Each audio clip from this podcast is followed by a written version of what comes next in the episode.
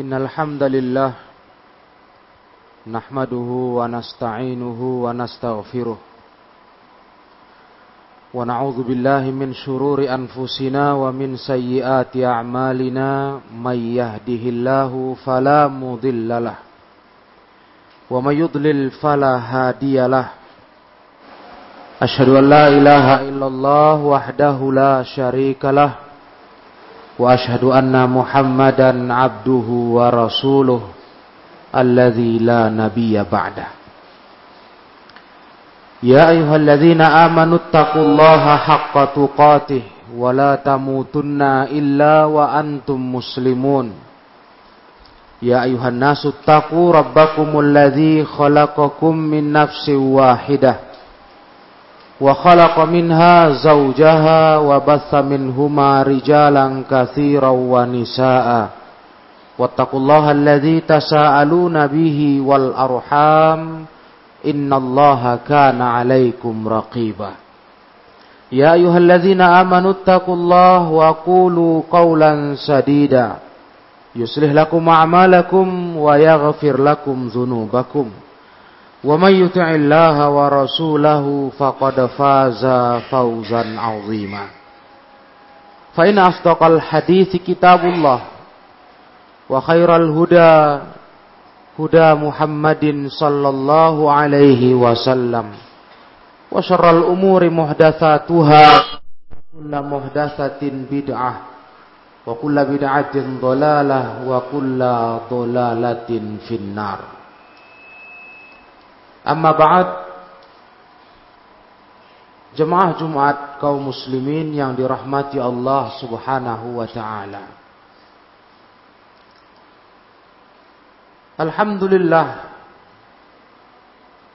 segala puji kita sampaikan untuk Allah Subhanahu wa taala dan kita terus mengucapkan rasa syukur yang sebesar-besarnya kepada Allah yang masih memperkenankan kita memberi kesempatan kepada kita untuk terus beribadah kepada Allah Subhanahu wa taala.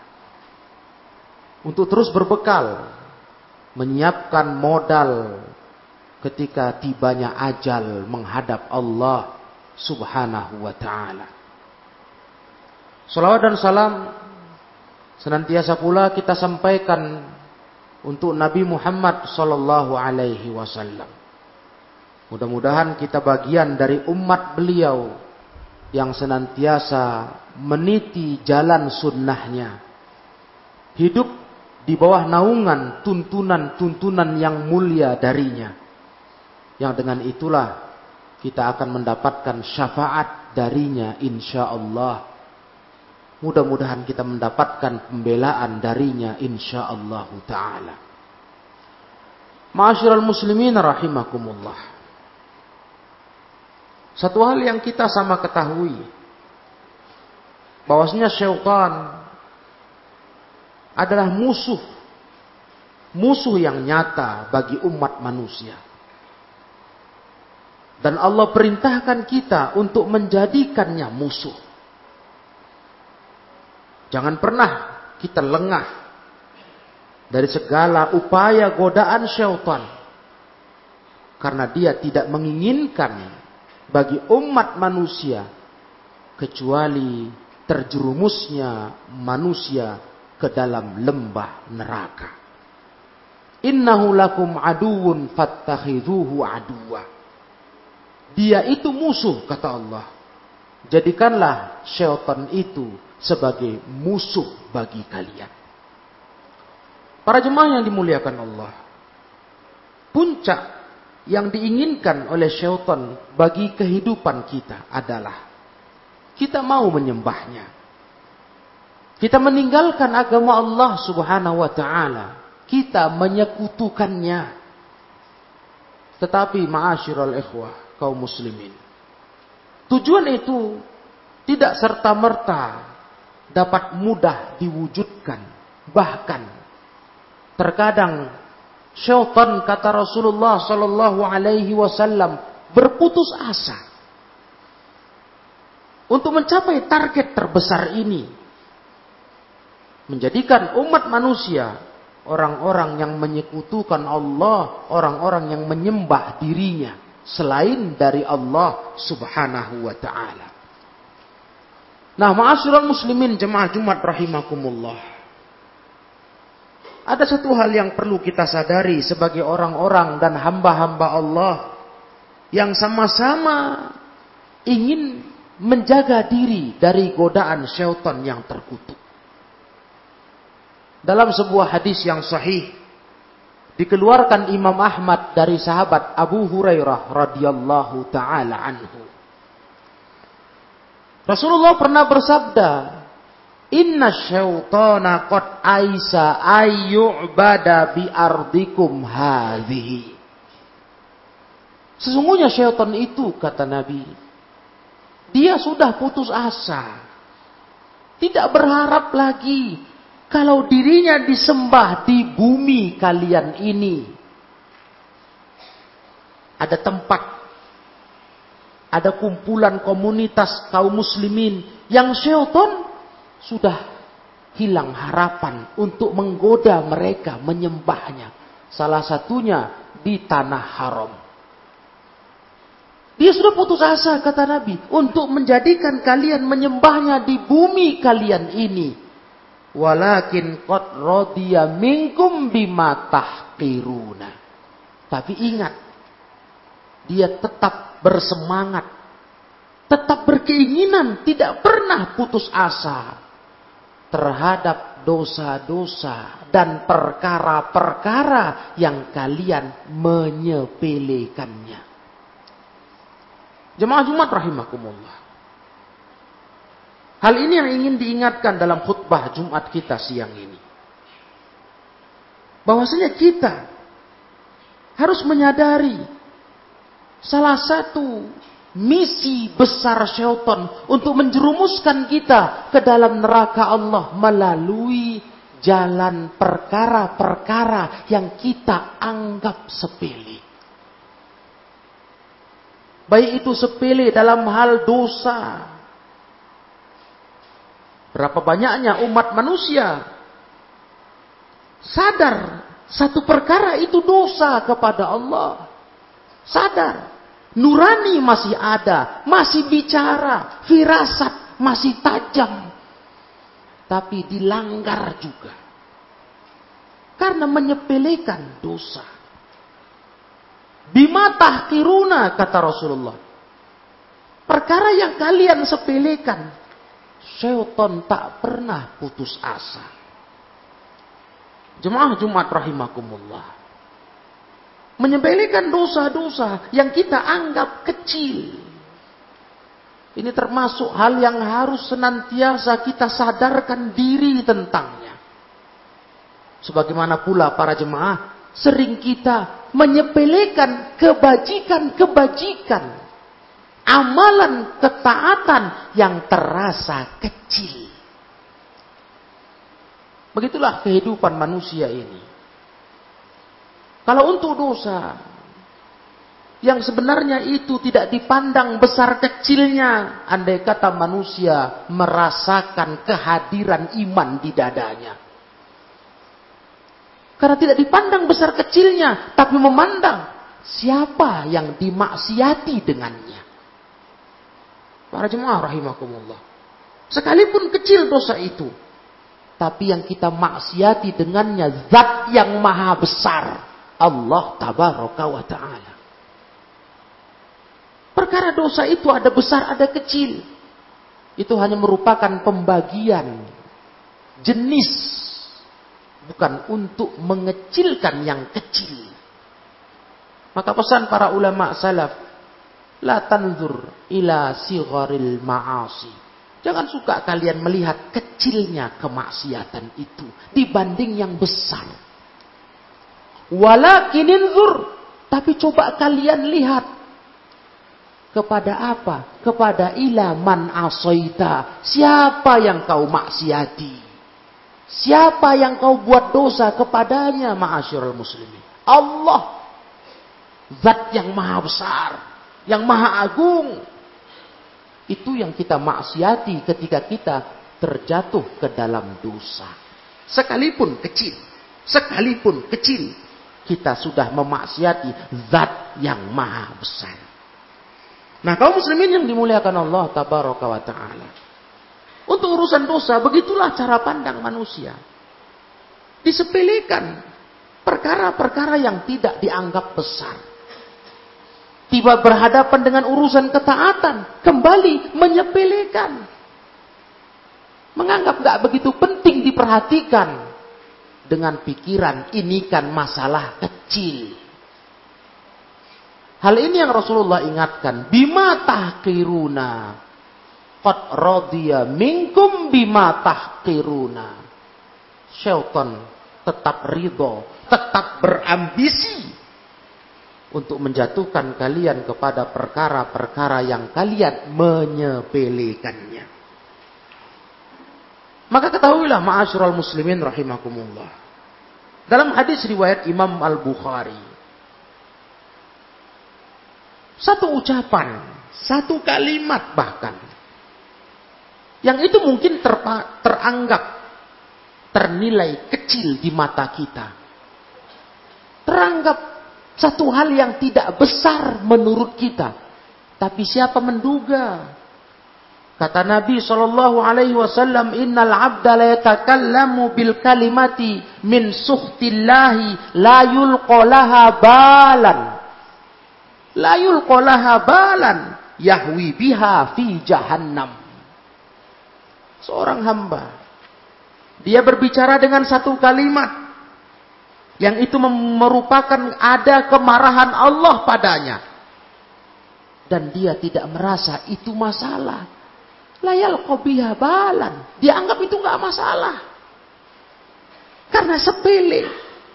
Ternyata gara-gara kalimat itu yang dia anggap sepele, yang dia anggap kecil, yang dia anggap ringan dan dia tahu di situ ada marah Allah. Gara-gara itu Yahwi biha fi jahannam. Dia disungkurkan, dijerumuskan, dimasukkan ke dalam jahanam. Masyarakat muslimin yang mulia. Seorang muslim bisa masuk dalam jahanam gara-gara ucapan sepele. Ini yang syaitan inginkan dalam hidup kita. Ini yang syaitan tetap antusias merusak kita. Kalau berharap manusia, orang-orang beriman khususnya menyembah dirinya sudah berputus asa, terkhusus di tempat-tempat mulia. Sebagaimana Rasulullah katakan di bumi kalian di negeri ini. Tapi Masya Allah para jemaah yang mulia.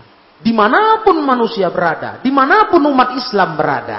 Kalau untuk menjerumuskan kita ke dalam perkara-perkara yang kita sepelekan. Syaitan tak pernah putus asa. Itu riwayat Bukhari. Dalam satu riwayat ditambahkan dimasukkan ke dalam jahanam gara-gara ucapan yang dipandang sepele tadi. Sab'ina kharifa. Sejauh 70 tahun lamanya.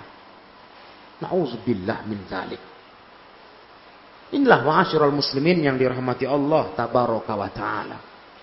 Hal-hal yang harus senantiasa kita ingat. Harus senantiasa kita waspadai.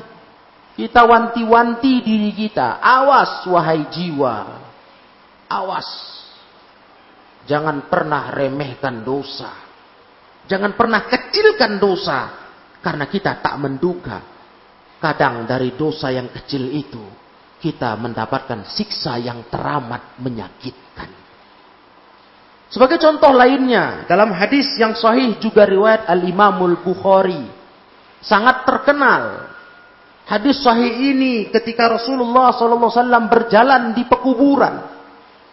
Rasul melihat penghuni kubur itu sedang disiksa dengan siksa yang berat.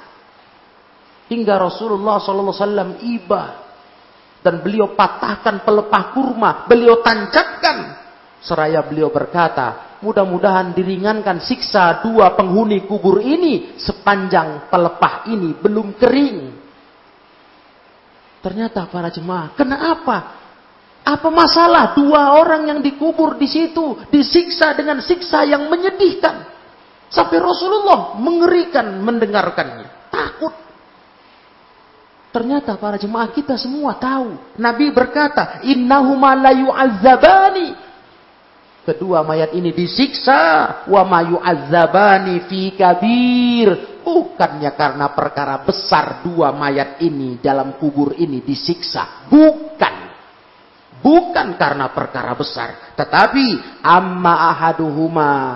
Salah satu daripada penghuni kubur ini fakana la yastatiru minal bauli. Waktu hidupnya dia tak bersih-bersih yang betul-betul dalam ber, ber, beristinja setelah buang air kecil. Urusan yang mungkin bagi banyak manusia hari ini umat Islam. Bukan masalah penting yastatiru minal bauli Wa amal akhor adapun mayat yang satunya, kubur yang satunya, fakana yamshi bin namimah. Semasa hidupnya dia hidup kerjanya mengadu domba, menyampaikan ucapan ke sana kemari, melaga manusia. Hari ini kalau kita ditanya para jemaah, mungkin itu masalah yang kecil, cuma masalah omongan. Masalah omongan. Tapi apa yang terjadi para jemaah? Dikarenakan dosa itu, yang Nabi katakan, "Wa yu'azzabani fi kabir." Bukan diazab karena perkara besar, tapi diazab ma'asyiral muslimina rahimakumullah. Nah, ini menjadi pelajaran sekali lagi bagi kita umat Islam. Untuk tidak bermain-main dengan perkara-perkara yang terpandang kecil. Tidak, ma'asyiral muslimin. Bagi seorang mukmin yang beriman kepada Allah, yang beriman akan hari akhir. Kriterianya kata sahabat Ibnu Mas'ud dalam riwayat Al-Imamul Bukhari juga mukmin itu kata beliau yara dzunubahu ka'annahu qa'idun tahta jabalin yakhafu ayyaqa alaihi itu mestinya orang beriman orang beriman itu memandang dosanya Seakan-akan dia sedang duduk di bawah gunung. Gunung yang dikhawatirkan rubuh menimpanya. Begitulah mukmin memandang dosanya. Bukan dia pilih-pilih, dia kecilkan yang kecilnya, dia sepelekan. Tidak masyarakat muslimin. Tapi yang namanya dosa, ibarat mukmin duduk di bawah gunung yang dikhawatirkan rubuh menimpanya. Beda dengan al-fajir pendosa. Wa innal fajira yara dzunubahu kadzubabin marra ala anfi. Tapi kalau pendosa, si pendosa mandang dosa itu kayak ibarat lalat. Lalat yang lewat di depan hidungnya. Tentu alangkah sepilihnya seekor lalat.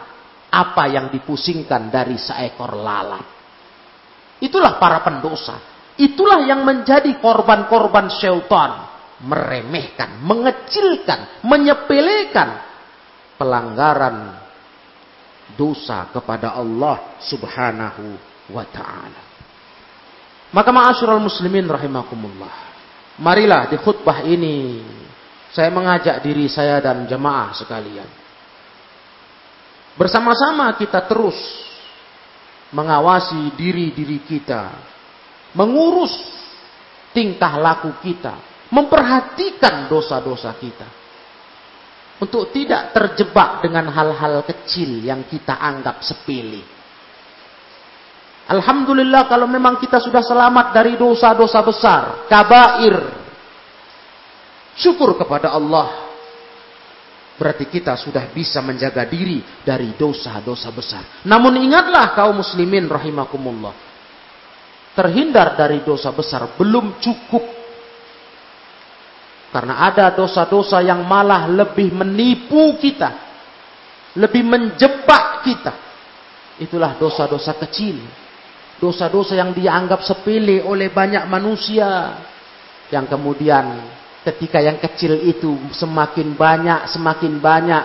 Apa yang terjadi para jemaah? Yang terjadi adalah la rota ma'al istimrar.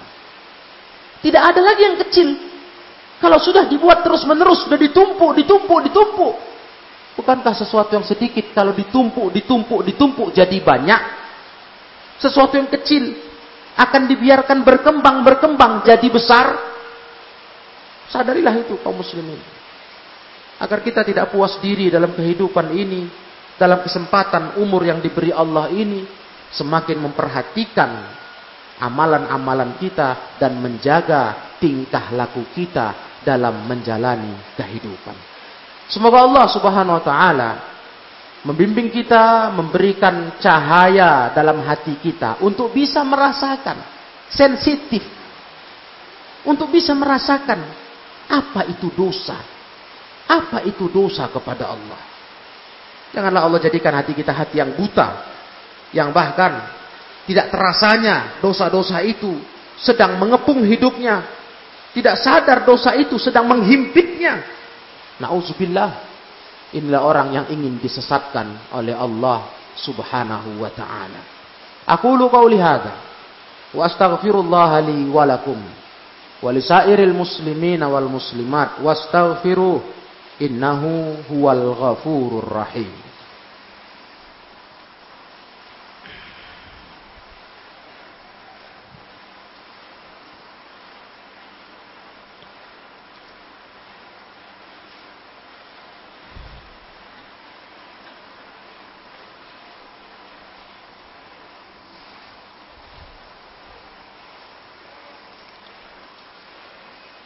Alhamdulillah.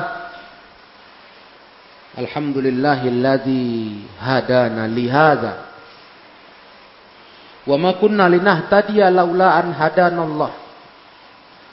Wa ashhadu an la ilaha illallah wahdahu la syarikalah wa ashhadu anna muhammadan abduhu wa rasuluh alladzi la nabiyya ba'dah. Ma'asyiral muslimin jamaah Jumat rahimakumullah Kebalikan daripada menyepelekan dosa. Janganlah pula kita menyepelekan ketaatan dan kebaikan di jalan agama. Jangan pernah mengecilkan amalan-amalan yang mengantarkan kita kepada surga Allah Subhanahu wa taala. Jangan pernah meremehkan ketaatan kepada Allah. Karena Rasulullah SAW pun berpesan kepada kita. Yang pesan ini kalau kita resapi adalah menunjukkan himbauan keseriusan. Keseriusan dari diri kita. Untuk berusaha menghindarkan diri dari neraka dan mendekatkan diri kepada surga. Tidak menyepelekan hal-hal yang kecil. Nabi SAW berpesan dalam hadis muslim Kata Nabi sallallahu alaihi wasallam, "Ittaqun nara walau bisyikki tamratin." Hai kaum muslimin, kata Nabi, kalian takutlah dari neraka, jaga diri dari neraka walaupun dengan cara hanya setengah potong kurma. Setengah potong kurma yang bisa kita berikan di jalan agama Lakukan kata Nabi. Jangan sepelekan demi menjaga dirimu dari api neraka. Bayangkan para jemaah. Bagaimana mungkin kita seorang muslim yang masih diberi Allah kesempatan hidup menyepelekan amal kebaikan, meremehkan. Sedangkan Nabi berpesan, walaupun sepotong kurma, lakukanlah upaya menjaga dirimu dari api neraka. Subhanallah. Sebuah pesan yang sangat menggugah jiwa. Yang membuat kita kembali berpikir ulang. Apa yang masih kurang dan pasti banyak dalam amal kebaikan yang kita sering tinggalkan. Membuat kita semakin berpikir, memprogram diri untuk banyak-banyak para jemaah menggunakan umur kita, waktu kita yang masih ada. Ayo, kita bersemangat untuk banyak-banyak berbuat taat kepada Allah. Enggak peduli kita walaupun dinilai kecil amal itu.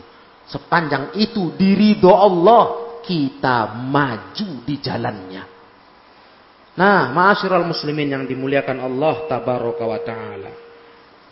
Di hadis Muslim ketika Nabi Isra Mi'raj diceritakan oleh Nabi sallallahu alaihi wasallam bahwasanya beliau melihat ada seorang hamba yang duduk senang di surga. Bagaimana dia dapatkan itu? Ditampakkan kepada Nabi wasallam seorang hamba duduk tenang di surga. Setelah Nabi cari tahu apa amalnya. Para jemaah Jumat ternyata itu balasan Allah sewaktu di dunia hamba ini pernah menebang satu pohon yang mengganggu jalan manusia. Menyingkirkan gangguan dari jalan, menebang pohon. Subhanallah. Mungkin amal yang mungkin di hadapan kita, pikiran kita sepele. Dengan amal itu Nabi melihat di saat Isra Mi'raj manusia hamba itu duduk senang di surga. Perhatikanlah. Ada hal-hal yang tidak kita duga, yang kita anggap kecil. Rupanya itulah yang jadi modal kita masuk surga Allah subhanahu wa ta'ala. Maka sekali lagi saya mengajak kita bersama untuk betul-betul antusias dalam segala jalan kebaikan hidup dan tidak pernah merasa cukup dengan amal-amal kita, dengan tingkah laku baik kita, dan tak pernah merasa aman dari segala dosa-dosa yang kita lakukan, sekalipun kecil nilainya. Di akhir khutbah ini, seorang ulama salaf, Ibnu Aun pernah memberikan nasihat. Yang nasihat ini dibawakan Al-Imam Al-Baihaqi dalam kitab Syu'abul Iman. Kata Ibnu Aun, la tasik bikasratil amal, fa innaka la tadri tuqbalu minka amla. Kamu jangan pernah merasa aman, merasa percaya. Udah yakin dengan banyaknya amalanmu. Karena kau kan nggak tahu, kata Ibnu Aun. Seberapa banyak amalmu itu diterima Allah. Mungkin banyak. Tapi yang pasti Allah terima, kamu nggak tahu, kata Ibu Nu'aun. Bagaimana mungkin kau merasa tentram dengan amal banyakmu? Jika sedangkan kondisinya kau nggak tahu itu amal diterima tidak oleh Allah seluruhnya. Kebalikannya para jemaah, wala ta'man dzunubaka fa innaka la tadri hal kufirta anka amla. Dan kau jangan merasa aman dengan banyak dosa. Jangan tenang-tenang saja dengan banyak dosa di hidup ini. Ma'asyiral muslimin, jemaah Jumat. Kamu tidak tahu, kata Ibnu Aun. Apakah sudah dihapuskan dosa itu atau belum oleh Allah. Kita tahu, kita sadar banyak penghapus dosa. Wudhu penghapus dosa. Antar solat yang satu ke waktu berikutnya penghapus dosa. Tapi yang jamin dosa kita terhapus dengan itu siapa? Kenapa merasa tenang betul hidup ini? Di saat dosa kita terus kita lakukan. Bagaimana mungkin merasa aman? Siapa yang menjamin para jemaah penghapus-penghapus dosa yang kita jalani di hidup ini? Kita sudah mendapatkan keutamaannya. Nasihat emas dari seorang ulama salaf. Maka mudah-mudahan khutbah Jumat ini bermanfaat. Meningkatkan takwa Allah di hati kita meningkatkan semangat ibadah di dada kita dan meningkatkan rasa takut akan dosa. Mari berbekal, mari berbekal ma'asyiral muslimin rahimakumullah agar kelak ketika ajal datang menjemput kita, kita tidak mati dengan penyesalan mendalam. Penyesalan mengapa sewaktu hidup bermudah-mudah melanggar dosa, mengapa sewaktu hidup bermalas-malas mengerjakan ketaatan kepada Allah subhanahu wa ta'ala. Semoga ini bermanfaat. Wa sallallahu ala nabiyina Muhammad wa ala alihi wa ashabihi wa tabi'in wa man tabi'ahum bi ihsanin ila yaumiddin wa akhiru da'wana anil hamdulillahi rabbil alamin.